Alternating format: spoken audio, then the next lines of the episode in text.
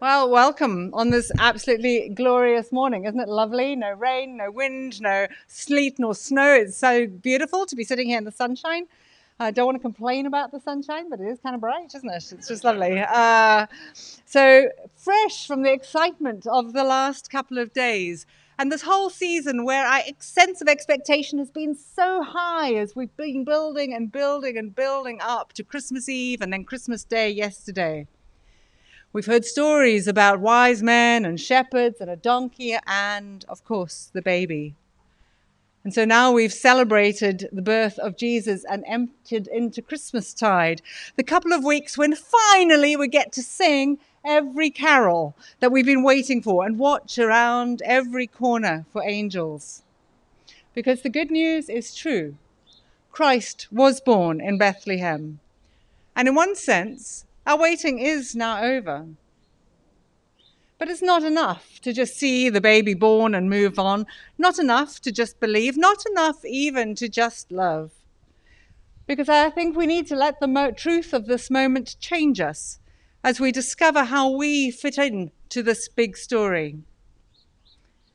Now, I want you to think back over all the gospel readings you've heard over the last two or three days. And I don't know how you listen to um, the message when it's written, read out to you and when you hear scripture, but sometimes it can be really delightful to kind of imagine yourself as part of the scene. So if you think back to kind of the, the sort of structure of the Christmas story, I mean, put your hands up if you have really felt yourself identifying with maybe um, Mary or Joseph or Jesus? Come on, hands up. Come on, one of those. I'll give you all three as an option because then you're kind of safe. You can quietly know which one of those you want to identify with. Okay, or maybe uh, you identified with the shepherds. Okay, a few, a few of you are identifying the shepherds. What about the sages? I refuse to call them wise men. The sages, the wise people who came from the east. Okay, a few of you are feeling kind of sage like about it. People who are traveling and seeking and looking for, for truth. Shepherds up on a hill, amazed by the angels. Or maybe, what about an innkeeper? Do any of you sometimes feel, to be honest, over the last few days, I have felt a little bit like an innkeeper. Um, you know, we've had 11 to 13 people in our house at every moment, um, some of them under the age of two. It's been lively. Um, so, yeah, innkeepers. A lot of us probably have felt like that over these last few days.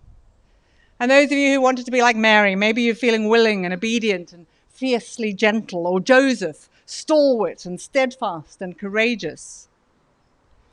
Well, all of those things are possibilities.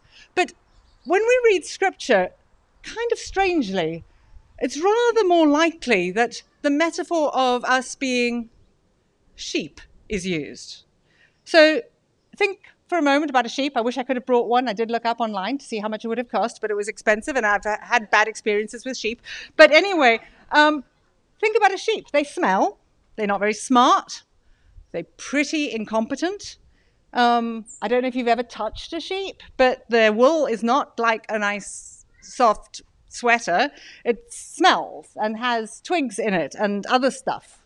Um, it's not nice. Ask Becky afterwards. She loves to weave wool, so she gets it kind of raw. It's not very pleasant.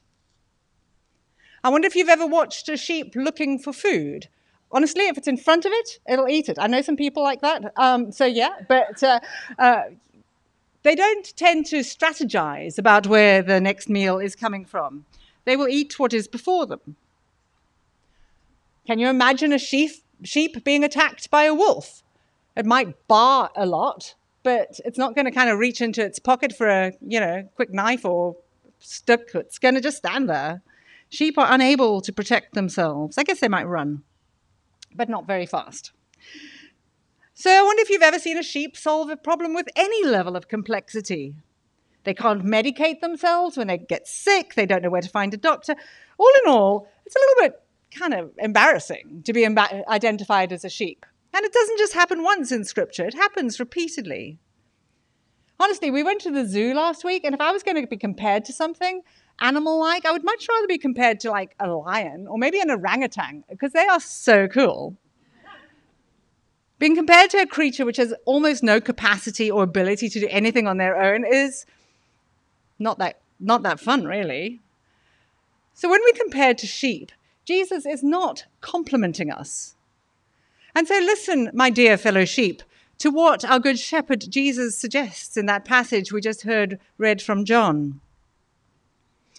His primary suggestion is that we relax into it, accept it. We look for the good in it, don't fight it. We can't get out of it. We are sheep. So he's used this image for a good reason. Sheep were no smarter 2,000 years ago. His prim- primary advice is that we need to learn to listen to the shepherd Jesus' voice that we need to flee from other voices, that we need to focus on the one who is leading us, that we need ultimately to delight in being shepherded, that we need to get to know the shepherd. Sometimes it's said that um, shepherds would smell like their sheep, but perhaps sheep should also get to smell a bit like their shepherd. And we will begin to know Jesus as we watch him, read about him, listen to him, follow him, trust him. And so let's look for a moment at what we learn from that passage in John about what it is that a shepherd does as Jesus explains it.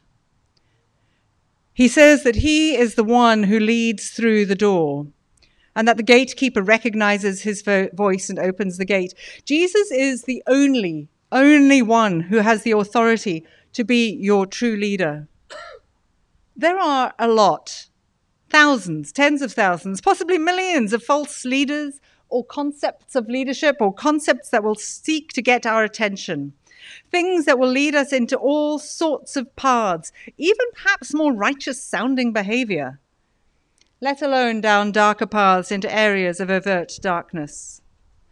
There are lots of subtle ways we follow bad leaders when we choose expedience over integrity, immediacy over longevity, lukewarm comfort over piercing truth. But then Jesus goes on and he says he's not only the gatekeeper, but he's also the gate. And so he pushes it a little further and he talks about actually being the one who forms the sheepfold. So, sheep, we need to be grateful for the gifts of, and attributes of the shepherd who builds us into a community. The shepherd knows your name and calls it. To be honest, being known is all of our deepest longing. So, little sheep, remember that Jesus chooses you. He's aware of your limitations. He doesn't want you to be anything else other than a sheep. He knows your name and he does call you. And then Jesus reminds us that he lays down his life and is willing to go far beyond and above for his sheep. Despite the fact that the value of the life of a person is many more times that of a sheep, Jesus is the baby who grows into a man and is divine. Jesus lays down everything to be our shepherd. And he is good, so good. There is nothing not good in his person or behavior, character or outlook. And then there's that final line in that discourse where he says he has many sheep, sheep that don't belong in this fold, a promise of unity in the future.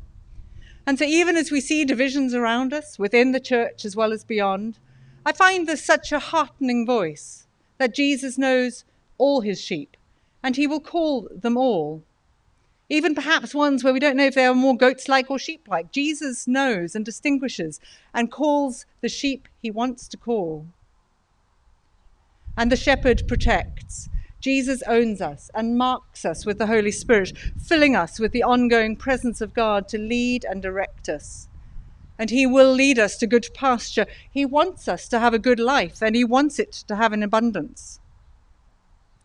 So today, as you go home, give some thought to what it means to be a sheep with Jesus, your good shepherd. And take time, perhaps, to ruefully glance at your sheep like capacity and accept it and think, okay, I'm a sheep, not a camel, not a donkey, I'm a sheep.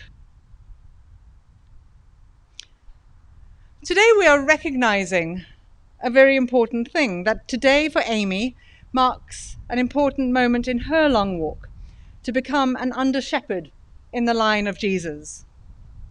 Her preparation for this moment is over. She's done like a billion years of seminary. She has uh, studied and prayed and gone on retreats. She has thought and discoursed and discussed, and she is going to make some promises shortly. The bishop, the shepherd to all the clergy, will lay his hands on her as hands were laid on him. And she will make voluntarily and joyfully the decision to step into the calling to be a shepherd. Not the shepherd, but a shepherd. And then we'll continue a lifetime of learning from Jesus about how to become a good shepherd. And so there are a few things I wanted to just point out to Amy today about the good habits of healthy shepherds. Amy, don't move too fast. Sheep need time to graze and drink water and sleep. So don't rush your sheep. Because then, if you want to track down lost sheep, you will have the margin to do that. I love the image of you walking slowly through this neighborhood keeping your eyes open for the sheep who are caught in the brambles. Amy, you will need to increasingly listen to your sheep. You already do this so well. But they will make it known if they are hungry or thirsty or sore. And so rejoice in the time that you get to be with them when they need thorns taken out of their feet or burrs removed from their wool. You are charged with helping your sheep find good nourishment, to lead them into places of health and orthodoxy and consistency. And you are asked to provide teaching in small groups and opportunities for accountability. I would also urge you to take time to sit around the fire with other shepherds, to give yourself space to listen from the wise old crinkly ones, as well as get inspiration from the young, enthusiastic ones.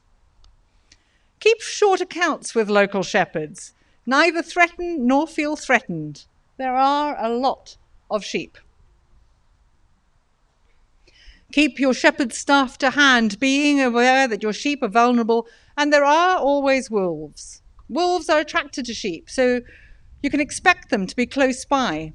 And so, as a priest, you have a responsibility for your sheep's safety, a pr- responsibility to pray and engage in spiritual warfare to teach about the dangers of sin and temptation.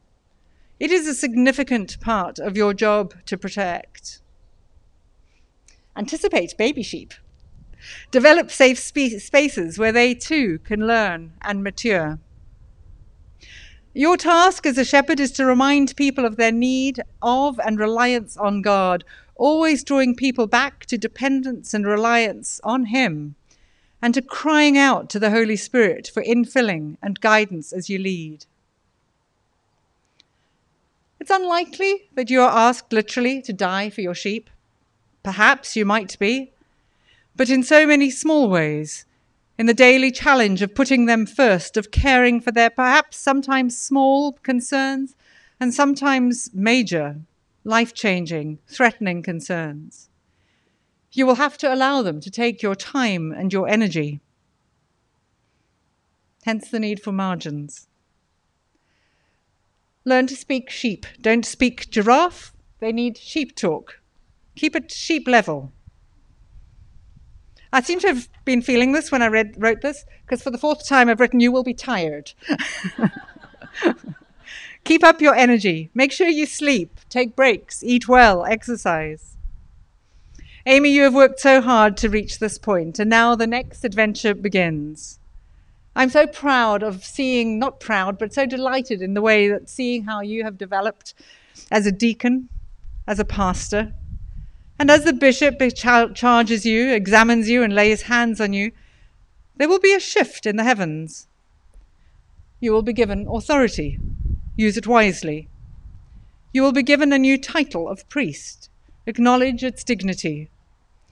You will be offered new tasks to perform, the opportunities to celebrate the sacraments. Treat them with respect. Later, in a few months' time, you will be installed as rector. God has called you and will equip you. The calling on your life is true. Not simple, not easy, not straightforward, but it's true. Step into it with courage, knowing that you don't do it alone. The Holy Spirit is in and with you. God Himself will teach you. And where's your community? Say, We love you. And affirm this decision with every part and fibre of our being. We are so grateful and delighted that you are taking this step. And by our words and prayers together, including me, we publicly say, Please shepherd us. We're delighted to be sheep in this flock, and so shepherd us with joy. Amen.